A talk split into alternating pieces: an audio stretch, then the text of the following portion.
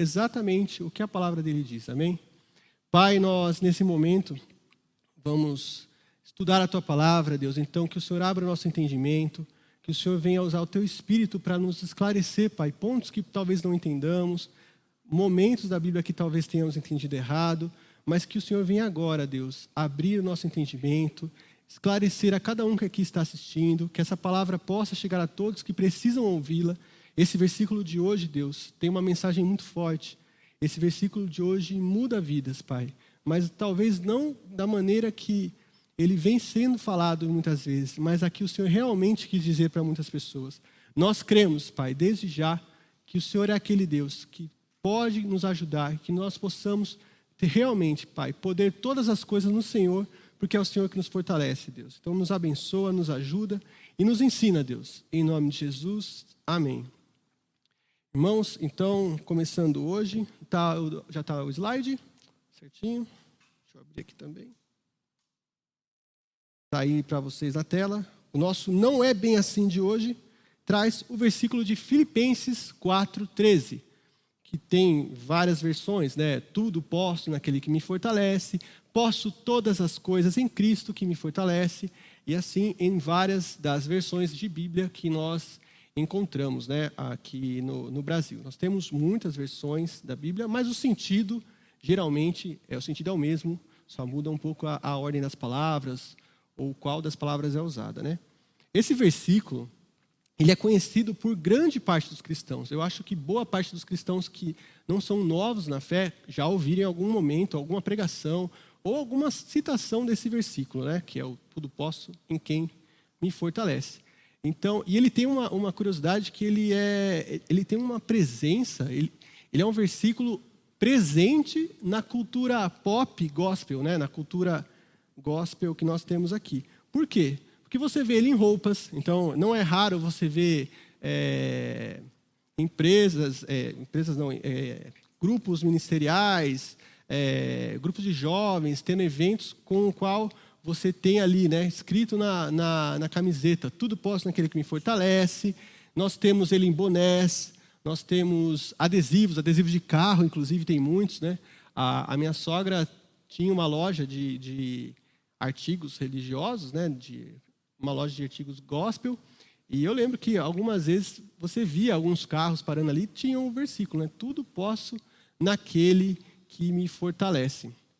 Nós tínhamos também, você vê muito em outros locais, como por exemplo, slogan de comércio. É muito comum você ver em slogan de comércio. Deu certo aí? Funcionando? Em slogan de comércio. E até, se eu falar para vocês assim, você vê a loja, político usa muito isso. Você vai ver muito esse versículo em um ou outro é, uma outra slogan de político nessa época de eleição. E principalmente, eu vou falar para vocês: se a gente for aqui no tatuador mais próximo que tiver aqui, no catálogo dele deve ter algum desenho ali, porque alguém com certeza já tatuou isso. É muito comum, inclusive, em quem não é cristão. A maioria das pessoas que tatuam isso aí nem entendem o que estão colocando, mas colocam lá: tudo posso naquele que me fortalece. Nesse nosso estudo de hoje, nós vamos ver o quão grande é o significado desse versículo e a forma e o sentido dele. Porque a palavra dele atravessa tempos, atravessa momentos e histórias de pessoas no mundo todo.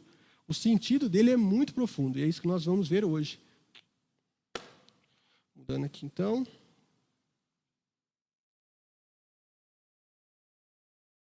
Nosso primeiro, nossa introdução aqui, né? Então, eu posso todas as coisas naquele que me fortalece. Então é, é importante, de novo, vamos lembrar: o objetivo desse estudo é mostrar como alguns versículos foram, às vezes, deturpados, retirados do sentido que é o original, ou simplesmente eles foram mal interpretados e essa má interpretação foi aí rolando ao longo dos tempos, né, passando mensagens que às vezes não condizem muito com a realidade. Pode ser perigoso isso, como às vezes pode não, não, ser, não ser tão assim. Né? Mas existe uma frase muito importante que resume tudo isso, que é um texto retirado do seu contexto pode ser pretexto para qualquer coisa. Isso é muito verdade e acontece diretamente e não só com o cristianismo, né?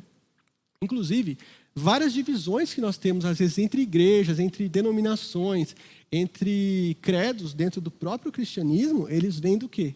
De entendimento diversos, de passagens, de ordenanças, de regras, de várias situações ali que o mau entendimento, às vezes, de uma palavra leva a distinções, né? A criação de uma nova igreja, a criação de uma nova forma de, de doutrina cristã, né? Isso a gente vê bastante por aí. Mas levando um pouco aí para as religiões como um todo, colocando aí mais para todas as religiões, a gente pode ter um exemplo muito importante de como é perigoso essa mudança né, de, de contexto, é, pensando no islamismo. É, muito do que se justifica você pensar os atos terroristas, que muitos islâmicos, a maioria salafista ou arabista, que são duas é, vertentes do islamismo que são mais agressivas, né, elas estão presentes aí em vários dos países, inclusive entre líderes de vários países do Oriente Médio, é, muitos do que a gente vê nesses atos terroristas, eles são pautados em entendimentos de passagens do Corão. Mas nem sempre do Corão, vamos dizer assim, do Corão original. São mudanças contextuais que são feitas a partir de fátuas que são, na verdade, o quê? Entendimentos de líderes religiosos locais. Ou seja, é como se o pastor da nossa igreja decidisse que aqui, na nossa igreja, é, um determinado pecado aqui não funciona. Então, não matarás não, não vai acontecer aqui na nossa igreja. Aqui, no nosso meio local, matar é permitido porque esse é o entendimento do pastor. É, é mais ou menos isso que acontece com alguns segmentos da igreja, da, da, do segmento islâmico, e principalmente desses mais, é, que são um pouco mais é, para lado do terrorismo e tudo mais. Então, assim, nós vimos agora, recentemente, ah, na França, né, um atentado horrível, um professor que ministrava uma aula de, de liberdade de expressão, se eu não me engano, e que mostrou né, uma, uma caricatura de, de Alá, e por isso, só por isso, a criança, né, o adolescente que estava tendo aula, chegou em casa, contou para os pais, e um irmão dele, se eu não me engano, alguém da família dele de 18 anos, decapitou o professor, porque ele não concordou com isso. Mas para alguns segmentos é justificável. Está justificável, ele zombou da fé. Se ele zombou da fé, ele vai morrer. Então, isso é muitas vezes baseado em contextos e entendimentos que são mudados de região para região. Por isso que a gente tem uma distinção muito grande dentro do próprio islamismo sobre esse entendimento do terrorismo, embora boa parte deles aprovem de maneira ativa ou passiva esses ataques né, que são feitos. A própria Bíblia, se a gente não levar no contexto o objetivo de cada frase, a gente pode justificar muitas coisas bizarras.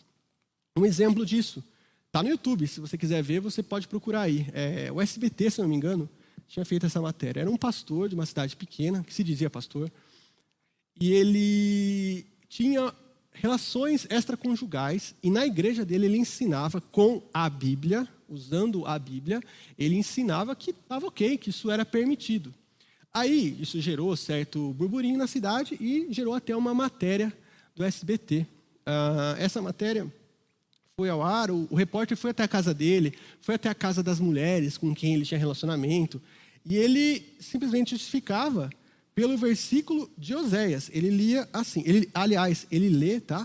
Na própria ele lê na própria matéria, na frente do repórter, ele fala: Olha, o que eu faço está pautado na Bíblia. Até hoje eu não vi ninguém, acho que ele fala mais ou menos isso, até hoje eu não vi ninguém que prove para mim que não está na Bíblia, mas eu provo que está na Bíblia. E aí ele leu Oséias 3, que diz: e o Senhor me disse: Vai outra vez, ama uma mulher amada do seu amigo, contudo adultera. Aí o repórter falou: Você tem certeza que está escrito isso? Ele falou: Vou ler de novo. E o Senhor me disse: Vai outra vez, ama uma mulher amada do seu amigo, ou seja, né, a mulher de outro, e adultera. Quando o repórter pegou, falou: Eu posso ler a Bíblia? E o repórter pega a Bíblia e lê. E o Senhor me disse: vai outra vez, ama uma mulher amada do seu amigo, contudo, adúltera, porque tem um acento. E ele vira e fala: Olha, não é adultera, está escrito adúltera. Aí o pastor, com aquela cara de gol contra, fala: Ah, é mesmo? Nossa, eu não sabia. Então, é, o que, que gerou isso? Escândalo para o nome de Deus. Imagina para aquela cidade né, é, o que o pastor passou para aquelas pessoas. Com uma, pode ser errônea, proposital? Eu, eu não vou votar em julgamento se ele foi pela ignorância dele ou se realmente ele procurou ali um, um, né, um, um, alguma forma ali de tentar mascarar o pecado, porque ele tinha várias mulheres e tudo mais. E eu também não sei o final dessa história, se ele abandonou elas ou não, se ele se arrependeu desse pecado. Né? Mas fato é, ele usava a Bíblia fora do contexto, usando um versículo e tirando o acento, proposital ou não, eu não sei, para que pudesse justificar né, um absurdo desse e pior, levar a palavra de Deus ao ridículo, certo? Ele As pessoas da cidade, com certeza, é, estranhavam essa, essa própria ação que esse homem tinha. Né? Então, é muito perigoso para nós, muito, muito perigoso, quando a gente usa a palavra de Deus de forma errada. Então, vamos agora ao texto dessa semana. Né? A carta de Filipenses. É o terceiro slide aí, né? O livro de Filipenses. Certinho aí? Então, a carta aos Filipenses foi um livro, né? O livro de Filipenses foi uma carta de Paulo escrita para um povo que vivia em Filipos. Provavelmente ela foi escrita entre os anos 60 e 62 depois de Cristo. Um detalhe importante: Paulo estava preso em Roma nessa época que ele escreve essa carta, tá? Lembrando, nós temos sempre que, que nos transportarmos para a época que essas coisas aconteciam. Uma carta nos anos 60, nos anos, no ano 60 depois de Cristo é muito, muito diferente em nível de velocidade de chegar e de ser trocada e de resposta e tudo mais do que uma carta hoje. Né? A estrutura que nós temos é, para fazer esse tipo de trabalho há anos já se estende, né? tem muito conhecimento, nós temos uma rede logística enorme. Naquela época não tinha nada disso. Existiam muitas pessoas que o trabalho deles era andar quilômetros para levar mensagens. Né? Uns até morriam, como a gente bem sabe aí ao longo da história. Então Paulo recebe a carta e retorna essa carta aos filipenses. Né? A cidade de Filipos, como muitas outras da Bíblia, hoje não existe mais. Suas ruínas ficam atualmente na Grécia, embora naquela época era um mesclado ali, meio entre, entre Grécia e Macedônia, era um meio a meio ali, né? Então, é, tanto que ela foi conquistada pelo rei Filipe II da Macedônia, né? E, aliás, o nome era esse, né? A, a, cidade, ela fica, ela fica na Grécia, num ponto em que, na Era Antiga, era a passagem da Ásia para a Europa. Então, é um ponto muito importante, estratégico, comercialmente e militarmente. Era uma cidade de certa importância em sua época. Ela foi, então, conquistada pelo rei Filipe II da Macedônia, que construiu ali as bases da cidade, drenou os pântanos, construiu uma estrutura básica para que se pudesse haver um assentamento ali. Mais tarde, seu filho Alexandre o Grande, que muita gente já ouviu falar o nome dele, transformaria Filipos numa grande base militar, dada a sua localização. 200 anos antes de Cristo, a cidade passa a ser posse de quem? Dos romanos, que começam a dominar toda a Europa. Seu povo, durante séculos, tinha costumes mais ligados então aos romanos do que aos gregos propriamente dito. Adoravam os deuses romanos, que eram meio que cópias né, dos deuses gregos com outros nomes, uma outra alteração na história. Os romanos não eram muito criativos em criar os seus deuses. É, tinham costumes pagãos, né, os costumes pagãos, adoravam os deuses pagãos, mas sempre mais ligados ao povo romano. Era uma, um assentamento romano avançado mesmo. Então, pouco antes dessa carta de Paulo, inclusive, acontece uma batalha muito importante na cidade. Poucos anos, se não me engano, são 15 anos antes da, de, de Paulo, que acontece uma batalha muito importante, que é qual? É, essa batalha acontece entre as tropas de Otaviano, um general é, romano, que derrota as tropas de Cássio e Brutus na guerra civil que sucedeu após a morte de Júlio César. Lembra desse nome, Brutus? Lembrou um pouquinho? Pois é, é aquele mesmo que na história é tido como traidor de, de Júlio César, né? Júlio César, o imperador, foi morto pelos senadores romanos, uma, pelos senadores romanos, e ele pouco antes de morrer, diz a história que ele se vira para quem o apunhala e percebe que é quem? Brutus, que era o seu filho adotivo. É, pá, é, se eu não me engano, ele era filho do irmão de, de Júlio César, mas não era filho mesmo, né, era seu sobrinho. E aí ele diz a frase famosa, né, que tomou o mundo, que é até tu, Brutus, antes de falecer. Isso foi contado e depois Shakespeare, nos seus livros, reforça essa história, né, da, da traição de Brutus, que até hoje é conhecida. Brutus, inclusive, morre na cidade de Filipos. Porque ao terminar o combate, ele se mata, quando ele percebe que ele foi derrotado. Pode mudar o slide aí? Nessa carta, então, Paulo traz importantes ensinamentos para os filipenses, que foram, aliás, os primeiros povos da Europa a ouvir a palavra de Deus pregada por quem? Por Paulo. Eram eles os primeiros convertidos do ministério, então, de Paulo. Tinha um, povo, tinha um certo carinho especial. Eles foram os primeiros europeus né, a escutarem a palavra de Deus pela boca de Paulo. E é uma carta escrita, você pode perceber no texto, que é uma carta escrita com afeto, é uma carta onde Paulo tece elogios aos seus irmãos em Cristo e também orienta a centralizar a vida em Cristo e a estar contentes em todas as situações. ser fortes em oração e imitar com alegria o exemplo de Jesus Cristo. É uma carta com estímulo para que vivamos com alegria, não importam as circunstâncias. Pode, pode mudar o, o slide, por favor. Então, próximo slide aí. Tudo posso naquele que me fortalece? Aqui nós vamos direto ao texto. Não quer dizer, vamos conversar sobre o que não significa o texto, ou seja, as distorções que nós vemos aí, por aí, né? Que nós vemos o texto sendo usado. Tudo posso, esse início, tudo posso. Posso todas as coisas. Ele é muito visado para quem gosta de uma bênção profética aí por demanda, né? Para quem como se fosse aí o Netflix da bênção divina, né? Eu quero um, eu quero um versículo que seja útil para isso. Eu quero fazer uma, eu quero fazer uma atividade que eu não sei se vai dar certo. O que, que você faz? Você vai lá e pega um versículo aleatório para te fortificar. E você fala, não, eu vou fazer isso porque tudo posso naquele que me fortalece. Então a gente vê ele sendo muito usado assim, né? Muitas igrejas ensinam usam essa frase, uma frase como profetização de vitórias e bênçãos. Você vai vencer porque você pode, tudo posso naquele que me fortalece. Esse versículo ele é usado até como um mantra, né? Para quem quer muitas vezes algo que esteja fora dos seus limites atuais, algo que você está fora do seu limite, mas você quer tanto e você almeja e você acaba o quê? Achando que se você falar isso vai acontecer, porque Deus honra a palavra dele, então você usou um versículo aleatório e vai acontecer. Pode mudar, por favor? É, esse versículo, então, usado fora do, do contexto, ele é quase um dos pilares de algo que a gente conhece, que é a famigerada teologia da prosperidade. O que é a teologia da prosperidade? É aquele evangelho triunfalista, né, das bênçãos de Deus, que tanto se alastrou pela igreja brasileira ah, nas últimas décadas, a gente pode falar, né, eu diria nas últimas décadas. É aquele que começa por aquela. É, é sempre essa frase, é sempre muito usada. Nós somos filhos do Rei, nós somos filhos do Deus vivo, então nós merecemos e temos por decreto o direito de termos uma vida boa, de bênçãos materiais, nada vai acontecer com você, você merece status social, você merece isso, aquilo. É a busca da materialidade mesmo, né, grosseiramente, né, usada de forma muito grossa, assim, para puxar as pessoas para a igreja. Você merece, você é filho de Deus. Você não pode viver na pobreza. Deus não te quer assim, Deus te quer nos altares, Deus te quer para cima, Deus te quer comandando. E a pessoa se alimenta daquilo, ainda mais se a pessoa é fraca de fé. Porque ela ouve aquela palavra e ela faz esse, esse, esse pensamento, né? É verdade, eu sou filho de Deus, eu mereço, eu mereço.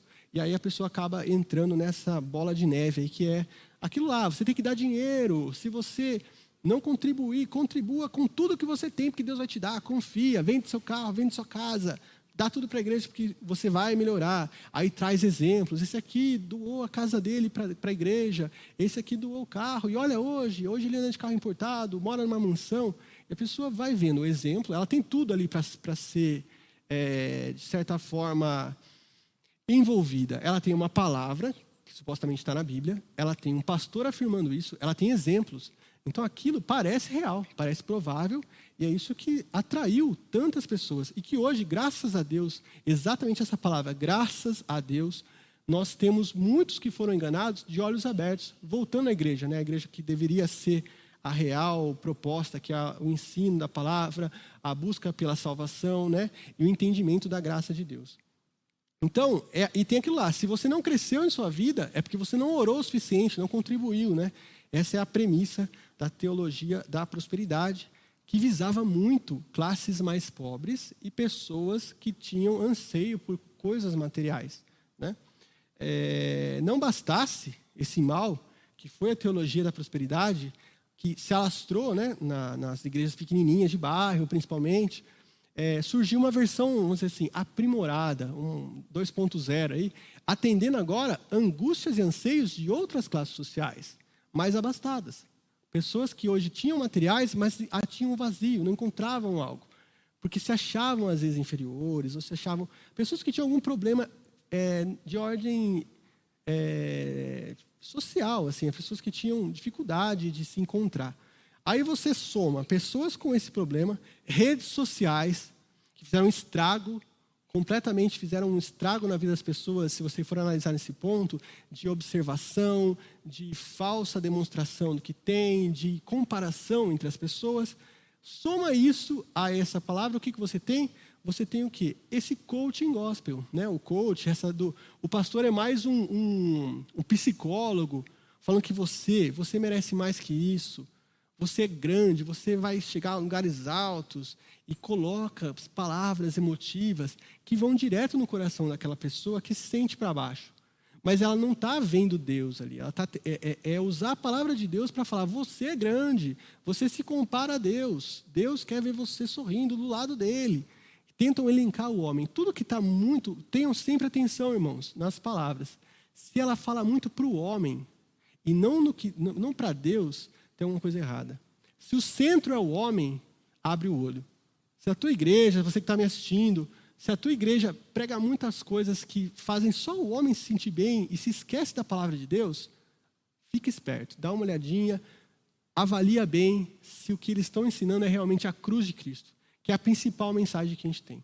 Então, você está colocando Deus em segundo plano, né, o homem em primeiro lugar, você merece mais, você consegue, tome muito cuidado. Pode mudar? Acho que a gente está no slide da charge, certo?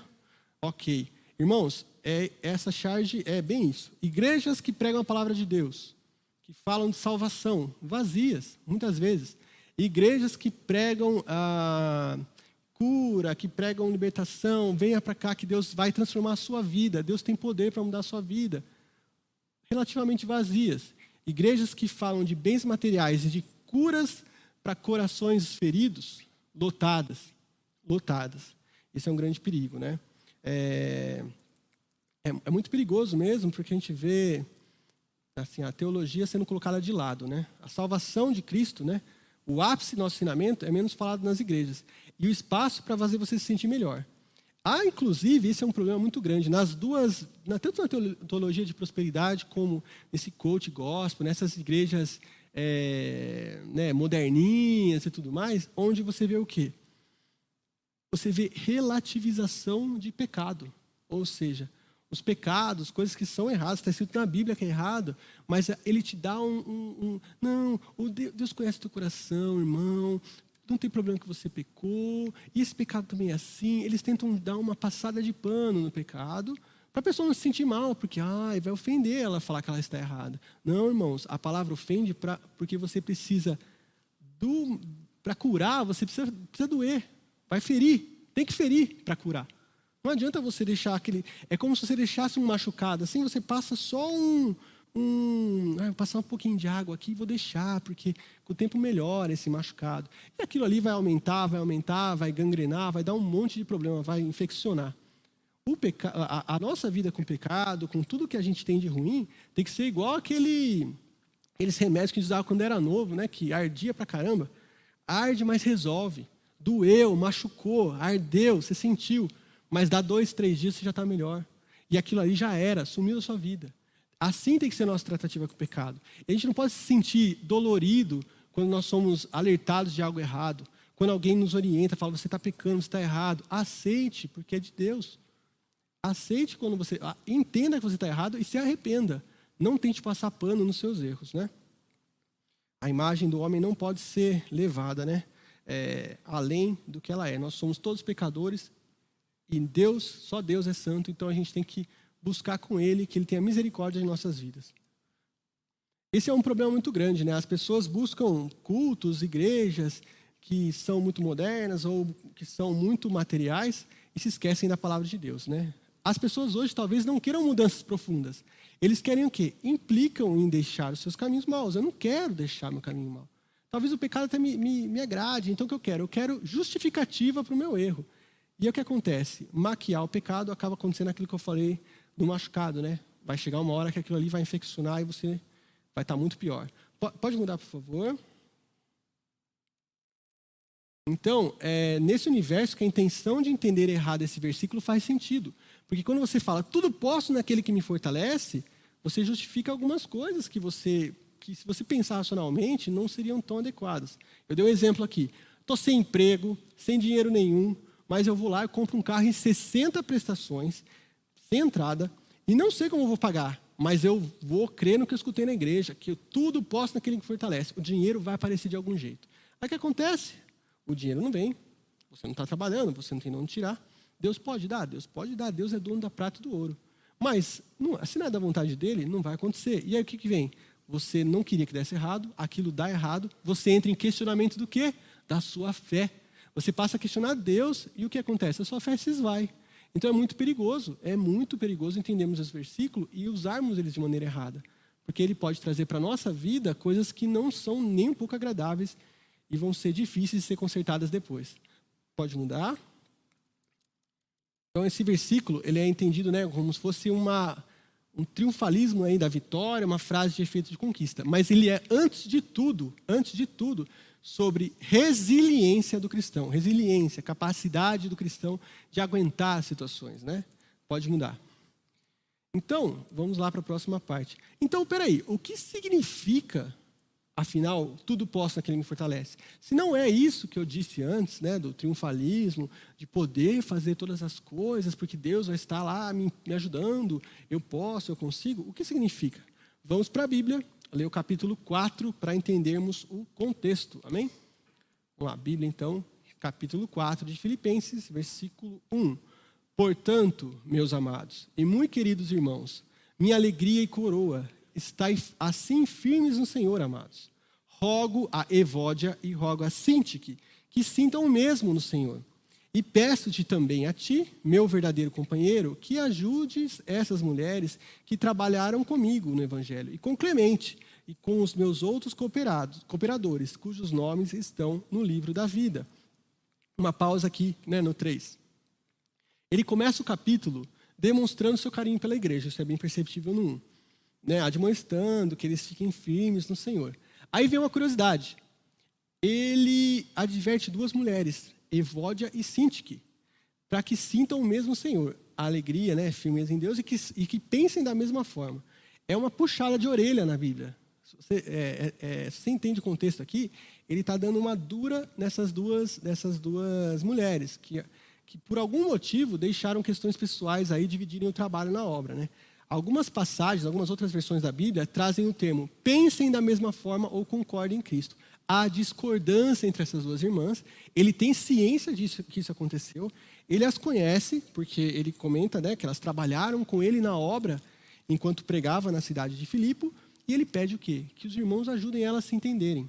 Então existia aqui uma, uma coisa que até é comum nas igrejas, né? uma certa é, mal entendido entre duas pessoas ali que precisava ser corrigido, né? Vamos lá, continuando. Regozijai-vos sempre no Senhor. Outra vez digo, regozijai-vos. Seja a vossa equidade notória a todos os homens, pois perto está o Senhor. Não estejais, não estejais inquietos por coisa alguma, antes as vossas petições sejam em tudo conhecidas diante de Deus, pela oração e súplica com ação de graças. E a paz de Deus, esse versículo é muito bom. E a paz de Deus, que excede todo o entendimento, guardará os vossos corações e os vossos pensamentos em Cristo Jesus. Amém. Pode mudar? Aqui, Paulo orienta a todos nós sobre como devemos estar perante Deus. Né? É, aqui ele fala, estar inquieto, sabe? Você está com um problema interno aí, com uma coisa que você está pensando, está inquieto, não sabe o que fazer, não sabe pensar, é algum problema, uma dificuldade que está te consumindo, Deus fala assim: ó, não é o melhor caminho você ficar quieto para você guardar e não conseguir. Antes, você deve revelar a Deus essa sua petição, essa sua súplica, com oração, com ação de graça, agradecendo a Deus pelo que você já tem, pelo que você é. E então, a paz de Deus, que vai além do entendimento humano, além do que o homem entende, aquela paz que faz com que as pessoas olhem para cristãos em situações complexas e falem: meu Deus, como ele mantém a calma diante disso? Né? Isso acontecia no passado. Quantos cristãos assassinados aí no Coliseu, em tantos lugares, e era nítido a paz de espírito, que tinham muitos frente à morte. Né? Isso é, é bem conhecido também. Então, a paz de Deus guardará os nossos corações e pensamentos. É essa paz que quem não conhece a Deus não consegue entender. É a paz e a certeza de que tudo, tudo em nossas vidas caminha dentro da vontade de Deus vontade do Senhor. Continuando na Bíblia. Quanto aos mais, irmãos, tudo que é verdadeiro, tudo que é honesto, tudo que é justo, tudo que é puro, tudo que é amável, tudo que é de boa fama, se há alguma virtude, se há algum louvor, nisso pensai. o que também aprendestes e recebestes e ouvistes e vistes em mim, isso fazei. E o, de, e o Deus de paz será convosco. Mais uma aula de Paulo nos ensinando aqui dicas de vida, né? Dicas de como você viver em paz consigo mesmo, com seus problemas, né? Paulo, na prisão, vamos lembrar, ele na prisão escreve para nossos colegas como mantermos a nossa mente enquanto somos moradores dessa terra, certo? Nós gastarmos o nosso tempo no que é verdadeiro, no que é justo, no que é puro, no que é bom, amável, de boa fama e de virtude. Hoje, em meio ao caos da vida moderna, né, é, é uma tarefa muito difícil você pensar assim, né? Pô, tirar a minha cabeça do que é ruim. Você liga a televisão e é só problema. Você vê a internet, páginas de notícias, nossa, você é bombardeado com notícias ruins. Você, você é cercado pelo que o trabalho que o mal tem feito. Mas você tem que lembrar que o mal não venceu e não vai vencer. Por quê? Porque tem um bem. E é esse bem que nós temos que pensar. Então pense no que é bom, no que é verdadeiro, justo, que é, é muito mais importante. Né? A gente às vezes se engana, fala, não, mas Paulo diz isso porque naquela época era fácil. Na minha época já é muito difícil. Paulo não tinha internet, Paulo não tinha as tentações, Paulo não tinha o que eu vivo hoje. A gente tem que entender que para cada época existia o seu mal. É, talvez não existisse mesmo, nesse mesmo nível, uma outra forma de, de problema que nós enfrentamos aqui no século XXI. Mas, no entanto, tantas outras existiam. Você não tem o perigo aí de ser levado para um, um, uma espécie de um circo e ser morto por leões, porque você falou de Deus. Nós avançamos muito nisso. Cristão, hoje eu posso falar numa plataforma digital para muitas pessoas ouvirem a palavra de Deus, sem saber que eu vou sair daqui, eu não vou ser morto. Então essa é, é, é muito diferente do tempo de Paulo. Ele não tinha essa, ele estava preso, inclusive, né? É, mas tudo isso que ele convivia, a violência, a morte, a dor daquela época, que também era muito comum, mesmo assim ele tentava o quê? Livrar a mente dele, livrava a mente dele do, do problema que ele estava ali preso. Ele transportava por quê? Porque é bom, porque é justo, porque é de Deus. Ele mantinha o coração e a mente em paz. Né? Então nós temos que manter a nossa cabeça com pensamentos bons, ainda mais né, tratando-se aí do nosso nossa facilidade hoje em dia para estarmos podendo falar de Deus, que era muito diferente da época dele. Né? Aí a gente vai agora para uma área, para alguns versículos, né, de 10 a 12, que são fundamentais para entendermos o sentido do tudo posso naquele que me fortalece. Então vamos lá. Ora, muito me regozijei no Senhor, por finalmente reviver a vossa lembrança de mim, pois vós já vos tinhais lembrado, mas não tinhais tido oportunidade. Não digo isso como por necessidade, porque já aprendi a contentar-me com o que tenho. De novo, não digo por necessidade. Lembrando, ele estava agradecendo aqui por uma oferta dada pelo povo de Filipos, tá? porque já aprendi a contentar-me com o que tenho. Então não era porque ele estava necessitando, porque ele sabia com o que ele tinha, ele já estava contente. E ele dá uma aula aqui, ó. sei estar abatido e sei também ter abundância. Em toda a maneira e em todas as coisas estou instruído, tanto a ter fartura como a ter fome, tanto a ter abundância como padecer necessidade. Pode mudar? Vamos lembrar da história de Paulo. Paulo era um militar de alta patente no exército romano. Tinha do bom e do melhor, se alimentava muito bem, tinha benesses de qualquer oficial da época, tinha uma vida muito boa.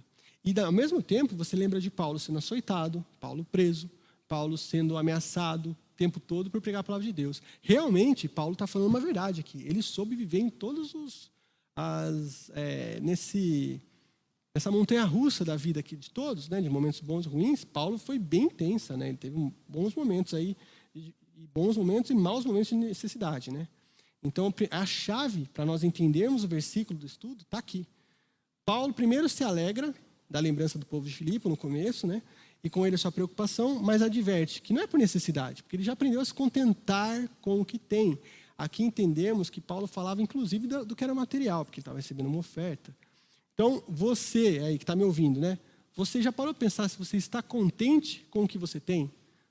Todos os aspectos da sua vida. Você está contente com o que você tem?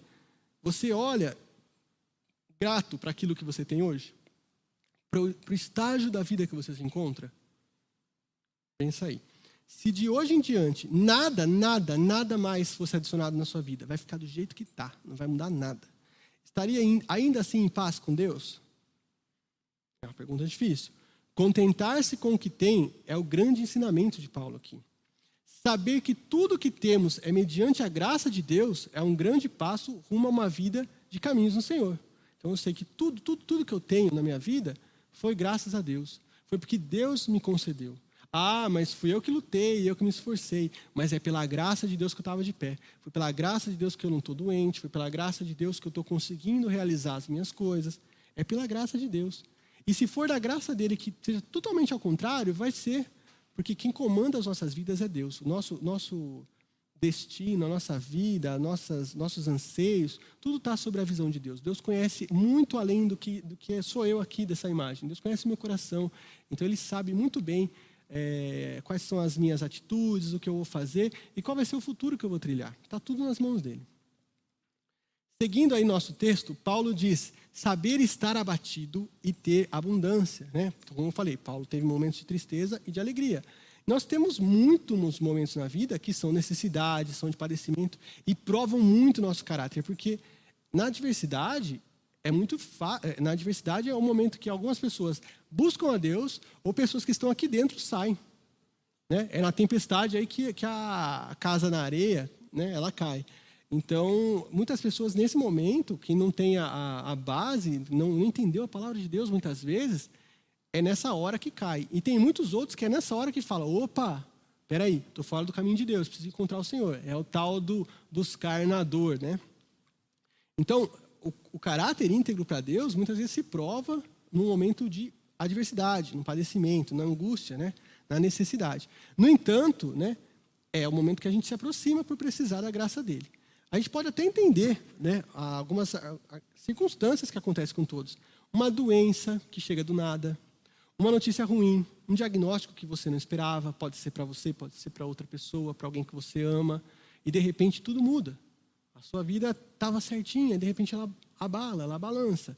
Então o que acontece? Demissão, abandono, existem tantos, tantos, tantos problemas que podem afetar nós, humanos aqui na Terra, que se eu fosse escrever aqui, a gente ficava madrugada inteira falando, né? Se for falar doença, então. Mas o quê? São tantas possibilidades que podem virar a nossa vida que é até difícil, né?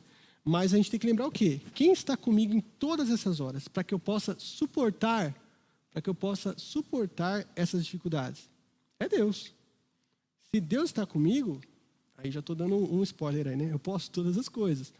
O caminho contrário, no entanto, é a alegria, a abundância de vida, né? É, e tudo que a riqueza, a abundância, tudo isso esconde males também. Não pense que é, a vida de quem tem muito também é, é, fácil, fácil. Parece, porque todos nós pensamos é, é melhor ter muito do que ter pouco. Mas a vida de quem tem muito também tem as suas dificuldades. E quais são, né? A gente pode pensar. Saber viver bem nos momentos bons é uma missão muito difícil. Por quê? Porque quem está bem dificilmente se lembra de Deus. Se você está bem, se sua vida está boa, se você tem um emprego bom, um salário bom, se você é milionário, é, tem tudo que você precisa, você tem dificuldade de encontrar a Deus. Você às vezes se esquece até de orar, de agradecer. Por quê? Porque você tem tanta coisa boa que você não se lembra que existem problemas, né? E, e é curioso, porque se você for avaliar, uh, a taxa de suicídio entre pessoas com, com riquezas é alta, é muito alta considerada por isso, porque as pessoas não têm sentido, né? Quando perde o sentido e a pessoa não tem Deus, ela perde o caminho aí para ela não faz sentido viver. Então a gente sabe que a taxa de suicídio entre ricos, pessoas que têm condições, artistas, é, pessoas da mídia, é grande. É grande. Infelizmente é muito grande. Por quê? Porque falta o sentido. Isso é um perigo muito grande, né? Para quem está na abundância. Tem que saber viver na abundância também. Paulo sabia, mas não é todo mundo que sabe, não. Nós vivemos para nós mesmos, né? Para faz esquecer a nossa missão, que é para com Deus. A gente esquece. A gente se torna assim, a nossa vida é miserável perante Deus, porque ela não tem sentido, ela não tem objeto, não tem foco, ela é para honra e glória de si mesmo. Aí não tem, não tem sentido viver, não tem sentido você continuar dessa maneira, né? É aí que acontece. O ponto principal é ter Deus em primeiro lugar, né?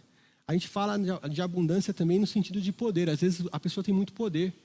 É uma pessoa que controla muitas coisas, que está hierarquicamente acima dos demais. Né? E aí vem uma coisa que é que parece um muro barrando a presença de Deus nas vidas, né? porque a pessoa tem tanto poder que ela pensa ser capaz de fazer coisas que, que ela não é. E o que acontece? A gente esquece da nossa essência humana. A nossa capacidade de fazer o mal, ela vem instalada de fábrica, né? A gente, nós somos é, os humanos, nós, ao contrário do que Rousseau e tantos pensadores diziam que a sociedade corrompe o homem, nós nascemos com traços, com traços de, de, do pecado. Nós somos pecadores desde que nascemos. Eu tenho uma filha de dois anos. Ela cai, às vezes, de mentira e pega o joelho e fala: ai, meu joelho. Ela não caiu, ela não machucou. Mas ela faz aquilo por quê? Porque ela entende que quando ela, ela acontece a situação, eu ou a minha esposa vão correr lá. Falar: oh, o que aconteceu? Não caímos mais esse truque. Esse truque já está velho. Mas a cabecinha dela, ela entendeu que isso funciona. E faz parte do nosso traço humano. A gente tenta sempre achar soluções e situações que possam é, facilitar a nossa vida, né? Essa nossa capacidade aí de uma inclinaçãozinha que a gente tem sempre para o que não é muito correto. E olha só, na, na, inocência da minha filha, ela entende isso. E quantos adultos que a gente conhece aí fazendo coisas erradas, né? A gente tem uma, é, nós temos o, o nosso dedo, ele é muito ágil para esticar e condenar alguém. Mas é, a gente esquece que de se colocar no lugar da pessoa e talvez pensar, será que no lugar dele eu faria isso, né? Muitas vezes, o que separa você, eu, ou qualquer um que aqui na igreja está, está assistindo, né, de uma, um político corrupto ou de alguma pessoa que cometeu um, alguma coisa muito grave, sabe o que, que é? É oportunidade. Eu não sei, eu, eu, eu acredito que eu, que eu tenho integridade, que eu sou um homem de Deus tudo mais, mas quantas pessoas que também podem ter acreditado nisso e sabendo que são filhos de Deus e tudo, mas estando em cargos que eles podem fazer algo, não cometeram atos. E pior, no lugar dele a gente pode fazer isso mesmo. E é o que acontece? Será que ele pega para si as coisas, né, uma coisa que não merece, um dinheiro ali, e o que, que ele faz? Ele encontra na mente dele desculpas para cauterizar o sentimento negativo que o pecado traz. Porque se você sabe que é errado, você tem que dar uma justificativa para você mesmo, para aquilo não te consumir. Então você, na sua cabeça, você procura é, motivos, os porquês do seu pecado. Isso vale para todos, todos, todos. Mas eu trouxe o exemplo aqui de pessoas corruptas, porque é muito fácil, a gente, a gente aponta o dedo muito fácil, ah, aquele cara é corrupto. Mas para para pensar se em alguma fase da sua vida, se você não estava precisando, às vezes, de um dinheiro, alguma coisa, se você não estivesse no lugar de alguém e tendo a possibilidade de cometer o errado, você é pecador. A sua chance de cometer, embora possa ser muito pequena por você ser um cristão, sempre existiu. Né? O que nos impede de ir para o mal é a graça de Deus. Na Bíblia, nós, trazemos, nós temos exemplo de toda essa história em um livro. Tem um livro que é basicamente a confirmação do tudo posso naquele que fortalece, que é o livro de Jó. Jó, ele vivia em abundância. Jó, ele tinha uma vida, tinha tudo. Ele tinha fazendas. A Bíblia fala que Jó era um homem muito rico.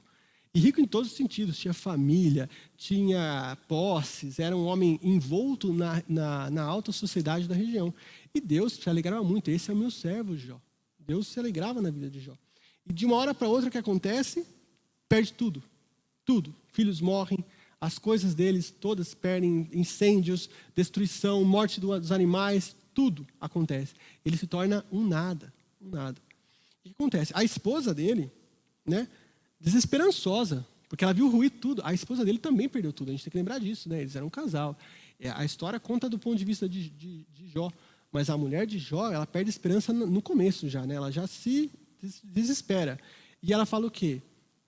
Que ela pede ao marido dela que o quê? Que amaldiçoe Deus e morra. Afinal, ele estava doente. Ele, ele, ele fica doente também, né? Deus coloca as chagas sobre o corpo de Jó. A Deus não, minto. Quem faz isso é o diabo que desista da fé, né? Ela pede que ele desista da fé. Em contrapartida, aqueles amigos ricos, eles ficam tentando achar o quê? Um motivo. Alguma coisa aconteceu. Deus não ia fazer isso, não ia acontecer. Você pecou.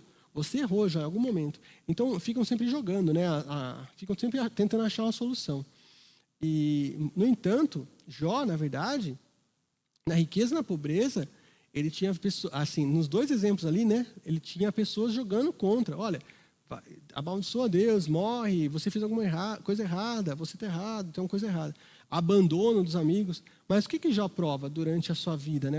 Que ele entendia o papel de Deus na sua vida e na abundância e soube também mostrar o papel de Deus na hora que ele não tinha nada, porque ele consola a esposa e ora pelos amigos. Então Jó sabia, ele manteve o coração, tanto que no começo e no final a forma de Deus se mencionar Jó era sempre veja meu servo Jó. continua sendo o mesmo, era o servo de Deus. Pode mudar, por favor?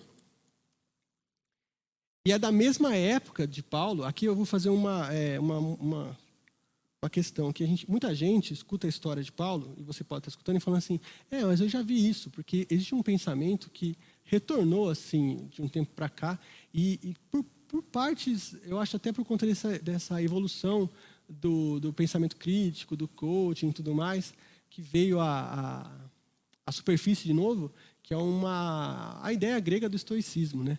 E é dessa mesma época que essa corrente de pensamento grega começa a tomar corpo entre os romanos, né? E é novamente difundida. E ela se assemelha muito na orientação sobre saber viver, aproveitar a vida, que é o estoicismo, que é de origem grega, mas é difundido mais tarde né, entre os romanos, principalmente pelo imperador Marco Aurélio e depois por Sêneca, um dos pensadores aí, né? Que inclusive é, existem alguns historiadores, não há nada provado, mas diziam alguns que Sêneca teria, de certa forma, é, trocado cartas com Paulo. Não há nenhuma comprovação disso, não há nenhuma carta oficial provada de que eles realmente se conheciam, tá? Eram da mesma época, mas não se conheciam. O estoicismo é uma tradição filosófica que prega uma ética de busca de vida boa e felicidade. Então, você às vezes está me ouvindo aí no YouTube, no Facebook, e, e, escutou tudo que eu disse agora e falou: Ah, eu já vi isso, mas isso aí não era da Bíblia, isso era outro lugar. Vamos ver a diferença entre os dois aqui. Perdão. Desses, desses modo, né, os estoicos, eles também definem o que é vida. Conforme o estoicismo, sábio e feliz é o indivíduo que consegue se sintonizar com o fluxo de acontecimentos sem se abalar. Ou seja, é o cara que consegue entender o mundo à volta dele sem se abalar com as adversidades. Né? Seria alguém assim: é, se eu não preciso de nada, eu não vou ter satisfação. Se eu não confio em ninguém, eu não vou é, se a minha confiança em, em, todo mundo é zero, ninguém vai me. Eu nunca vou me sentir traído, porque eu não confio. Se eu não tenho expectativa de nada, para nada na vida, nada me abala. Então é mais ou menos esse o pensamento aqui, né, do, do estoicismo. Ele diz que o destino é imutável. Então, se o destino é imutável, se eu vou morrer um dia e é isso, eu não tenho que fazer, o que, eu vou fazer então? Eu vou aceitar e vou viver até que chegue o meu, meu dia. Eu vou aceitar não, sem problema nenhum, não vou querer nada para a minha vida. É mais ou menos essa a concepção que hoje é muito difundida, inclusive lá fora, do estoicismo. E é a aceitação da fragilidade humana, é entender que nós somos nada.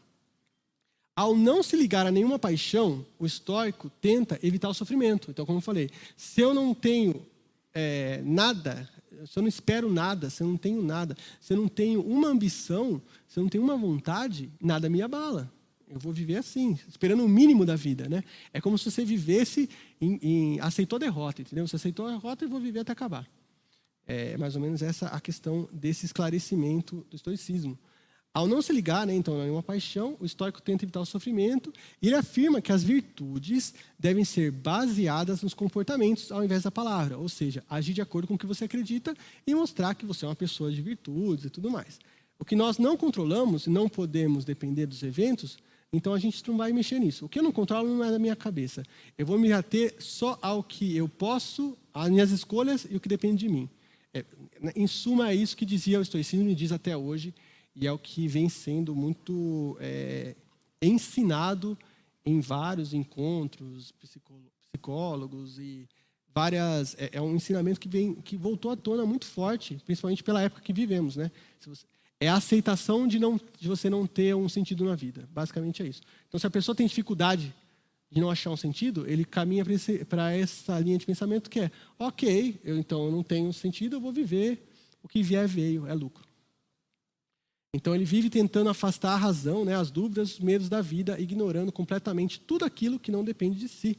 Já o cristão, no entanto, busca também se contentar com o que tem buscar dentro das suas capacidades e escolhas, não somente afastar, ó, essa parte é diferente no cristão, é não é somente afastar de si o sofrimento, mas tentar melhorar a vida dos cristãos ao nosso redor. Nós cristãos, como irmãos, temos essa missão de propagar o bem aos outros, né? de transformar o nosso redor. O cristão tem essa missão. Ele é, antes de tudo, entrega. Então, a vida do cristão é uma entrega constante. Ela tem que ser uma entrega para os amigos, para a família, ela tem que ser uma entrega em tudo que ela faz. Você tem que dar preferência sempre para que você consiga aí melhorar vidas ao seu redor, trazer palavras para as pessoas, animar as pessoas, ser o ombro amigo muitas vezes. Esse é o papel do cristão. Então a gente não abandona o sentido da vida, a gente busca levá-lo para mais pessoas, certo?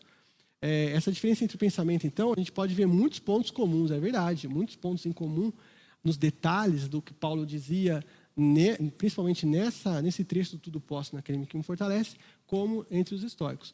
Mas nós temos o pensamento cristão de vida plena, e o estoico não. O fim é diferente. Enquanto quem segue uma filosofia grega aí, né, ele tenta suportar tudo só para evitar decepções, só para que eu não sofra dores, nada. Nós cristãos suportamos tudo Somos, além de tudo, suporte para os nossos irmãos em Cristo, tentamos, com nossa capacidade e limitação, sermos luz e sal na terra, porque no final, ao contrário deles, nós sabemos que teremos a recompensa de estarmos com o nosso Senhor, que tudo entregou por nós. Então, porque Deus entrega tudo por nós, nós entregamos tudo por aqueles que nós temos aqui. Nós encontramos um sentido na vida, que é a busca pelo Senhor, que é sermos como o nosso Deus, que é a cruz de Cristo. Nós temos um sentido da nossa vida. Nós sabemos que nós estamos aqui para honra e glória de Deus. E não somente para viver e o que vier veio, o que vier é lucro. Nós temos uma missão e nós vamos cumpri-la. Pode mudar, por favor? Saber, portanto, viver como Paulo, na fartura e na amargura, é algo muito importante. Mas aí vem uma pergunta: tá bom, Paulo conseguiu, mas como? Aí a resposta é o quê? É o versículo 13. Porque tudo posso naquele que me fortalece. Paulo podia enfrentar qualquer circunstância da sua vida, porque quem fortalecia ele era Cristo. É por Deus estar com ele que ele sabia que ele podia suportar cada uma dessas fases que ele passou na vida dele. Então, Paulo, assim como Jó, sabia que lhe havia abundância, e era aquilo que tinha como objetivo. A abundância que ele tinha era por algum propósito para Deus. Existia propósito de Deus na vida dele, até para abundância. Assim como a fome, a dor, a tudo que ruía tinha propósito na vida de Paulo também. Deus tem um propósito para enriquecer as pessoas. Deus tem um propósito até para empobrecer as pessoas.